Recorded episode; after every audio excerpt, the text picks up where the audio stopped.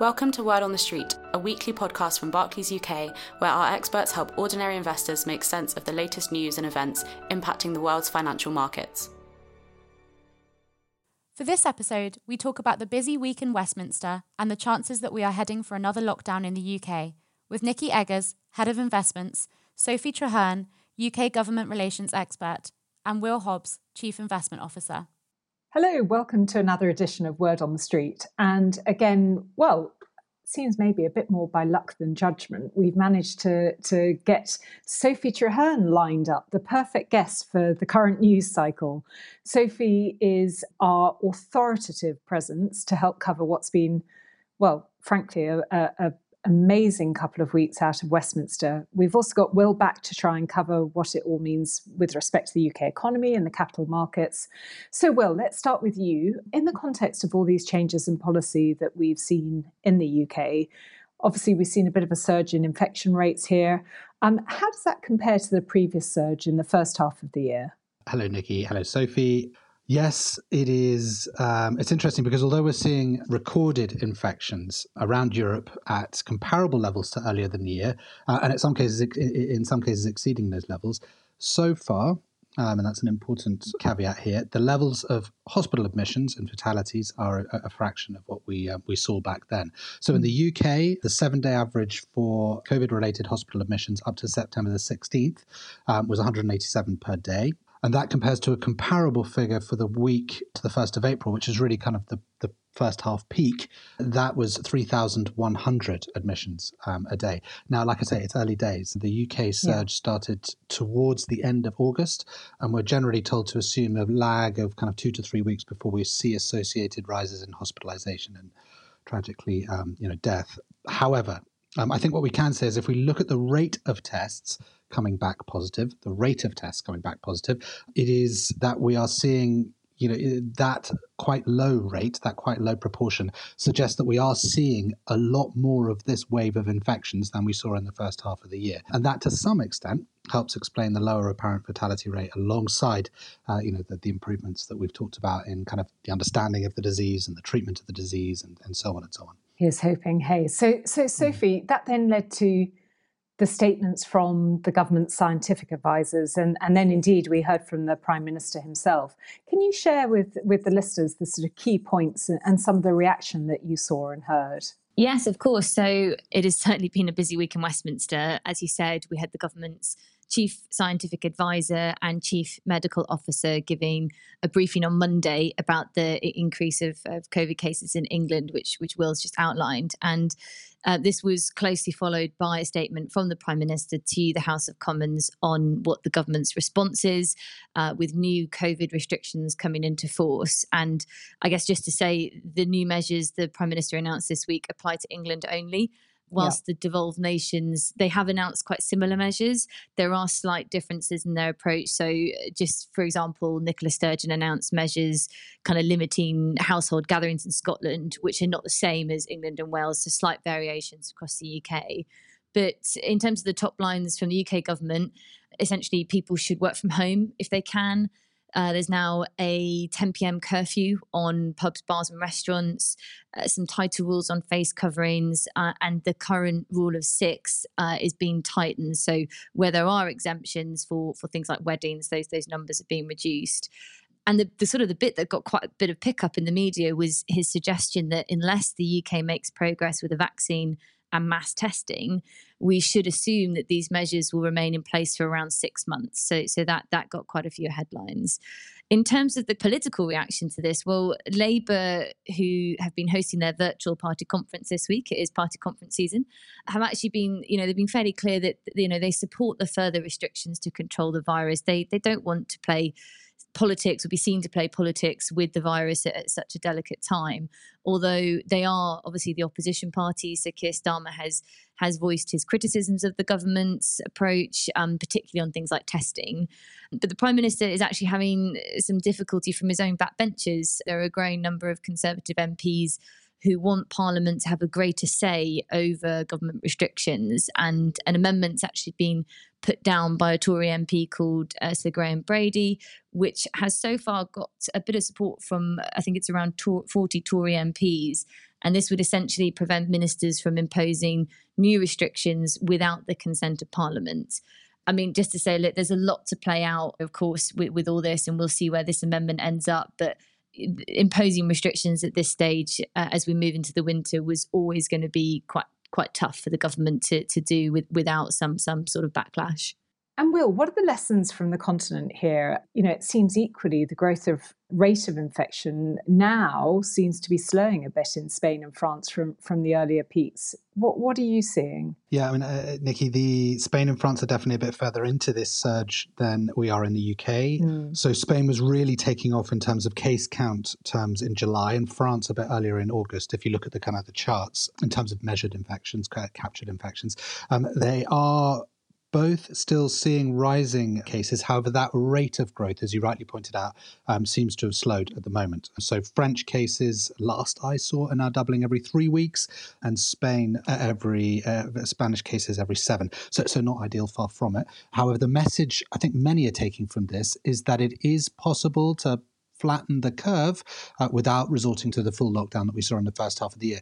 We all know a bit more about um, the importance of you know masks now. Testing capacity is allowing us to see a lot more of the pandemic, uh, which is obviously vital, but also more targeted restrictions on social activity have, have, been seen to work, uh, and that's you know not just in Europe but but around the world. Yeah, but I mean, I guess even so, the the, the, the concern that you can see building is that the, the chances of a return to full lockdown with, with everything that that means, both you know in people's personal lives, but also their their ability to earn a living, etc. That chance of a full lockdown clearly feels that little bit higher now. Yeah, I think I, I, I think that's probably right, Nikki. But I mean, I, I think you know, again, it's important to point out things. This is opinion, I guess, but I think things would have to get an awful lot worse before they become actually likely.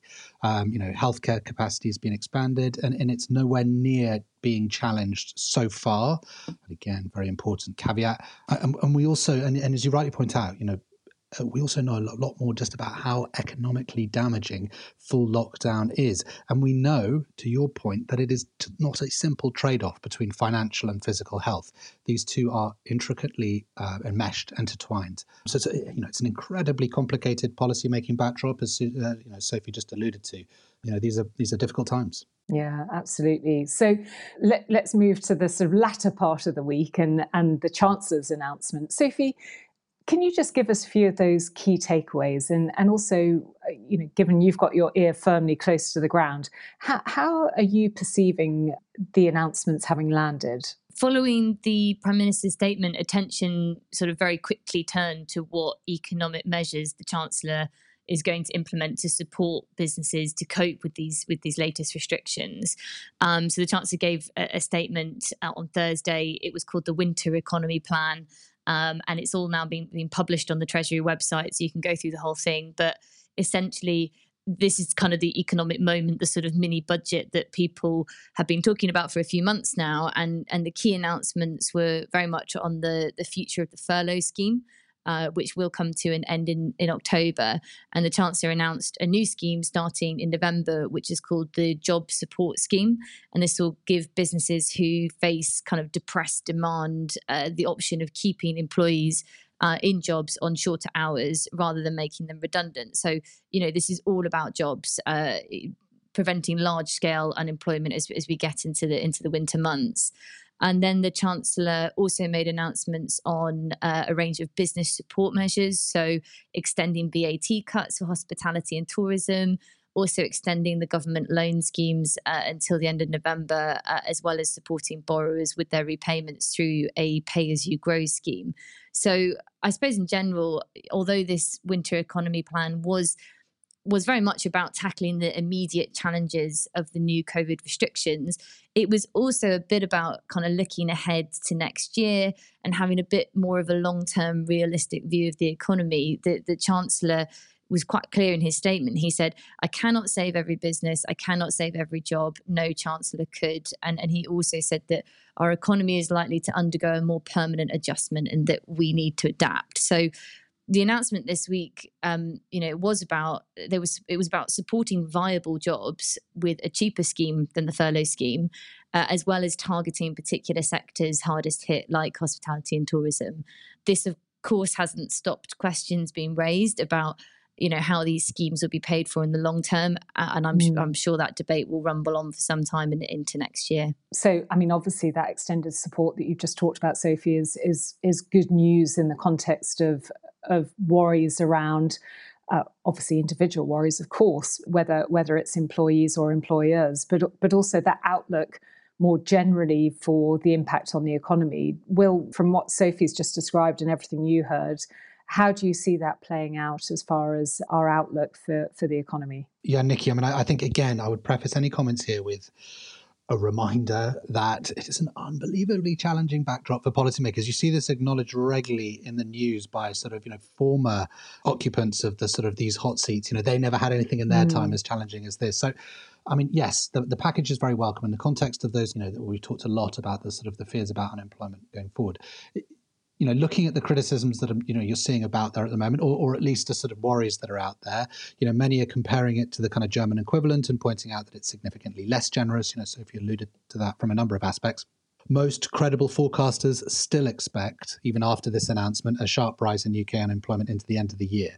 According to, if you look at it, according to the data from the end of August from the Office of National Statistics, uh, you know, close to 11% of the workforce was still on furlough at that time. And, and, and the feeling is that after this announcement, still under this scheme, the announcement to lay off workers will be substantial. Because simply put, you know, the incentive is for employers to bring back a smaller number of workers full time as their effective hourly wage costs rise if, if, if using if using this scheme. So you know it, it's still going to be tricky this is this is this is just you know I, I think it's it's going to be just an incredibly challenging time. And, uh, and and like I say, that worry is still about you know what we're seeing under the cover of that furlough scheme. What are we going to see when it comes towards the end of the year? I guess a, a, lot there that we'll be keeping watch on week to week, and no doubt seeing how it how it uh, surfaces in reality. So, Sophie, mm-hmm. bit of a switcher subject: Brexit uh, always take a bit of a breath, not not least because it, it, goes quiet from time to time, and of course then and then we have some quite dramatic, what feels like blow ups or, or dramas. So we seem to have got to a bit of a high there with respect to the government's internal market bill furore, but that again got a little bit quieter recently. We we know that well, we believe that negotiations continue, and we're obviously getting closer and closer to the 15th of October deadline. What, what's the latest that, that you're seeing and hearing on the bill, and, and what, are you anticipating? How will things play out over the next two to three weeks as we reach that deadline? Yeah, so whilst COVID has uh, the headlines this week, I, I, imagine that Brexit will be firmly back in the headlines next week because we've got the ninth round of negotiations kicking off on Monday. And you mentioned the internal market bill, which obviously, as you said, made quite a few headlines last week because it included these clauses which would give ministers powers to essentially overrule provisions of the Northern Ireland Protocol, which was all agreed as part of the withdrawal agreement last year but actually the government have managed to diffuse some of the domestic opposition to the bill in terms of placating Tory backbenchers who who weren't happy with the government being able to break uh, part of, a, of, an internationally agreed treaty. So mm. they essentially agreed to an amendment which would give MPs a vote before ministers could go ahead and over override the withdrawal agreement. And this is kind of a, a sort of parliamentary lock, and it is basically enough to get the Tory rebels on side. And so the bill could now clear the Commons fairly unscathed. It does have to pass through the House of Lords, who could certainly delay the bill and make life quite difficult for the government. And we expect this process to start around mid October, which uh, obviously coincides with uh, the October European Council meeting on the 15th, 16th of October, which should make things uh, interesting. And, you know, of course, the, the EU are still critical of the bill and, and say that it has undermined trust in the negotiations. I, I would say that despite the tension, there does still seem to be a way through and a deal is still possible. The remaining stumbling blocks continue to be Northern Ireland and state aid. But compromises, you know, they are there, they could be achieved, and a deal could still still be reached by mid October. No one has walked away from the table just yet. So I guess in terms of key moments to look out for over the next few weeks, well, we've got that ninth round of negotiations starting on the 28th of September. We then have that uh, 15th of October political deadline that, that Boris Johnson set himself and which coincides with with that European Council meeting. Uh, and before then, I suppose it, it's worth looking out for any kind of last minute high level meetings going in the diary between Boris Johnson and Commission President Ursula von der Leyen, or perhaps the Irish Prime Minister, or even someone like President Macron could be brought in to try and kind of broker that that high level political compromise. As ever with Brexit, it could come down to the wire once more. Uh, and if a deal is done, it, it could be very late in the day. And of course, we're met daily with headlines around whether it's whether it's borders in Kent or other impacts that may be felt that perhaps just just bring this more to life, and the reality of the fact that we're so close to that end of the transition period at the end of December. So I'm sure I'm sure Sophie will be will be asking you to make time to come back on and and keep our listeners updated on on how that's going and, and what you're seeing. So will anything to add with respect to to Brexit and, and all things that come with it? As you know, Brexit is kind of a sideshow for capital markets the UK economy is just simply not a prime mover of the world stock and bond market. It, it's actually not even the dominant force in the UK's stock and bond markets most of the time. Uh, the US economy matters more, somewhat bizarrely, most of the time. Besides which, and Sophie alluded to this, you know, we've never claimed an edge in knowing where these negotiations end up, let alone trying to call the twists and turns most of the time negotiating posture is just so hard to disentangle from kind of genuine red lines so i think you know mm. whatever will be will be. And I, I, tend to sleep just a tiny bit better uh, if i don't think about it as much and leave that up to um, leave that up to sophie. Very good. So you're delegating delegating the sleepless nights very yes exactly exactly. Sophie, she can wear it. She's okay younger do you know what i mean? So just turning to market land mm. um, we've seen we've seen a pretty sort of febrile, jumpy couple of weeks. If jumpy is a technical term, not sure that that, that truly um, it is now. It is truly now. is okay. um, so, so well, what, what's what's going on here? Can we expect more of the same? Is this just the way things are going to be as as we get to the end of what's been, frankly, a you know phenomenal and not for the right reasons 2020? Yeah, there are a few more jitters about. There are, I mean, related to a couple of things this week. There are, there are a few more jitters uh, about the aftermath of the U.S. elections, um, followed up following a fairly well covered press conference from President Trump. However, again, I think you know, I think the thing to remember this is this sounds weird again, but I think we've got to be careful about trying to link too precisely incoming news with market moves. Um, that sounds a little bizarre when I say it like that, like I say, but what we've really got to try and work out always in markets uh, is whether already embedded market expectations about the future have changed as a result of incoming news flow. So, with regards to the US elections, um, you can see that options markets uh, options markets i'm shortcutting here a bit but these are markets that allow investors to target particular dates to buy or sell securities that's a very bad description, but hopefully it gives some people an idea of what I'm talking about. But these markets have long pointed to jumpier times in capital markets uh, following the U.S. election. So investors are already have already slightly been girding up girding up their loins for a more challenging period here. Also, with regards to the news on the sort of you know the the more of a pandemic winter uh, that sort of investors have long been worried about. Again, commentators have been talking about this for a long time, and if you mm. look at how various assets have been moving under the surface um, of the various stock and bond indices around the world. Again, you can sort of work out just by looking at you know how cyclically or economically sensitive assets have been moving relative to less economically sensitive assets. Again, you can sort of try and reading those runes, you can see that investors have been getting prepared too the conclusion is like be careful thinking you have an edge here. Remember how efficient markets are at pricing and all that we you know know hope and you know importantly fear about the future. You, you mostly don't have an edge. And actually you know as we've talked about before on this podcast we have an in-house uh, investor sentiment indicator that's based on a load of kind of data points that we sort of feed into a machine that gives us a rough approximation of just how investors are pricing in that future. Are they depressed or are they too optimistic? Right now that reading is very much glass half uh, half empty. People actually are looking a little bit on the depressed side relative to um, to where they were right at the beginning of the year, not quite as depressed as they were back in uh, back at the beginning of March when we saw an opportunity to go in the opposite direction. But actually, you know, there is not the sense that we're looking at an exuberant market. Uh, and remember, the key point for long-term investors, all of this stuff should be below your eye line. None of this really is likely to affect the primary driver of your investment returns over a five year, 10 year view. That is very simply the ingen- you know the ingenuity and the inventive capacity of humankind. Are we going to invent new stuff, get better at using that new stuff, and is that um, you know those pr- productivity enhancing innovations? They're going to flow through or should flow through to the owners of companies, uh, and that's you know us as soon as we take the leap and decide to invest in a you know diversified mix of capital markets assets. Very well said, Will. Thank you so much. Thank you so much, Sophie, as well, for those those insights into all things Westminster and beyond. And we look forward to having you back again because I think we'll definitely definitely want to be hearing more from uh, from Sophie as well as you. Will, of course, we could never well, get it certainly beats me having me comment on the political situation. so thank you very much, and do please join us again next week.